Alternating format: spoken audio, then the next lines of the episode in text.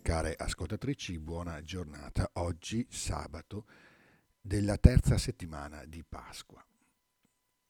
Talvolta le parole che diciamo, anche in quel misterioso dialogo con Dio che chiamiamo preghiera, contengono più significati e intenzioni rispetto al livello di consapevolezza con cui le pronunciamo, soprattutto quando veniamo provocati nella libertà a non dare niente per scontato, a non scegliere nulla perché ci viene imposto.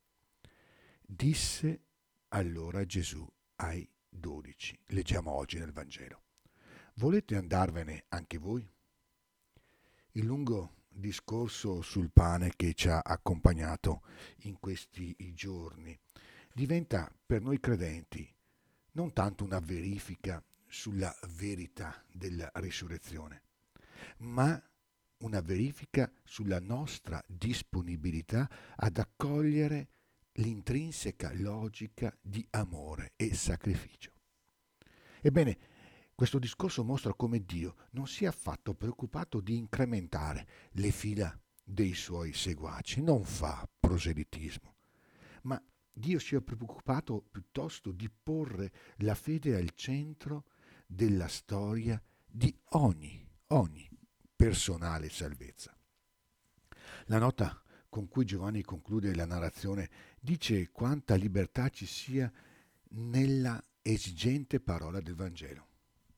Da quel momento molti dei suoi discepoli tornarono indietro e non andavano più con lui a nome di tutti i discepoli e le discepole, Pietro reagisce però in un modo molto diverso alla provocazione di Gesù. Nel tono e negli intenti della sua affermazione c'è forse molta sincerità, ma ancora forse poca verità. Signore, da chi andremo?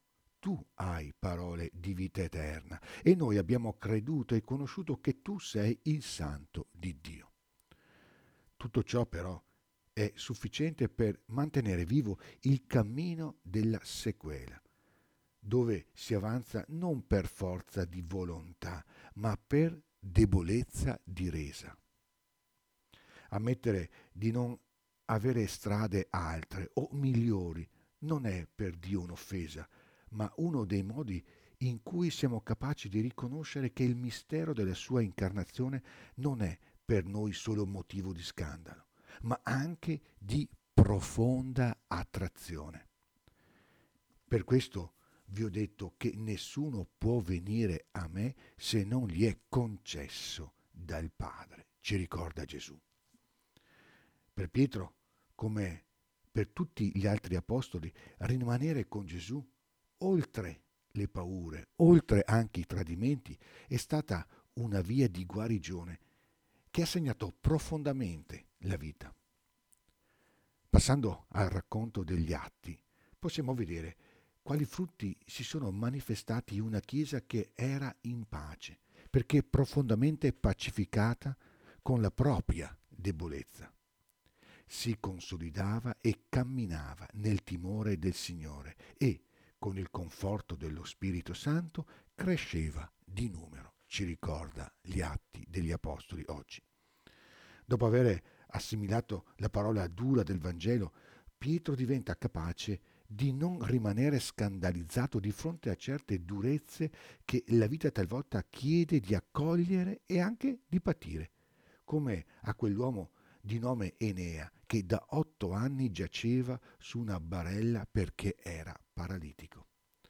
Annunciare la risurrezione significa avvicinare il nome di chi giace ancora nelle tenebre al nome di colui che non smette di brillare. La luce vera in ogni tenebra di tristezza e di sofferenza. Enea, dice Pietro, Gesù Cristo ti guarisce, alzati e rifatti il letto. Pietro deve avere conservata buona memoria del modo in cui Gesù era solito guarire, restituendo le persone a se stesse e anche alla loro vita, anziché legandole a sé.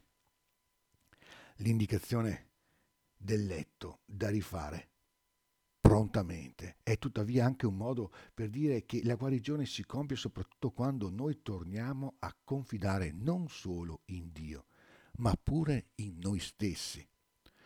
Una rinnovata fiducia in ciò che le nostre mani possono testimoniare e offrire è la via più bella e anche più efficace per mostrare agli altri il volto di colui al quale si è reso il nostro cuore e si è consegnata la nostra vita.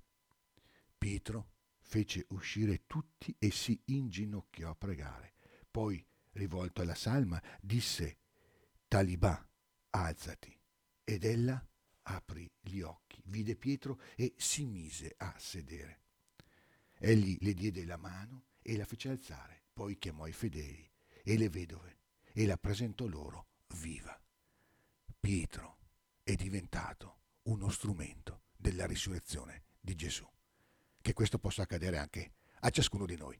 Buona giornata e ogni bene nel Signore.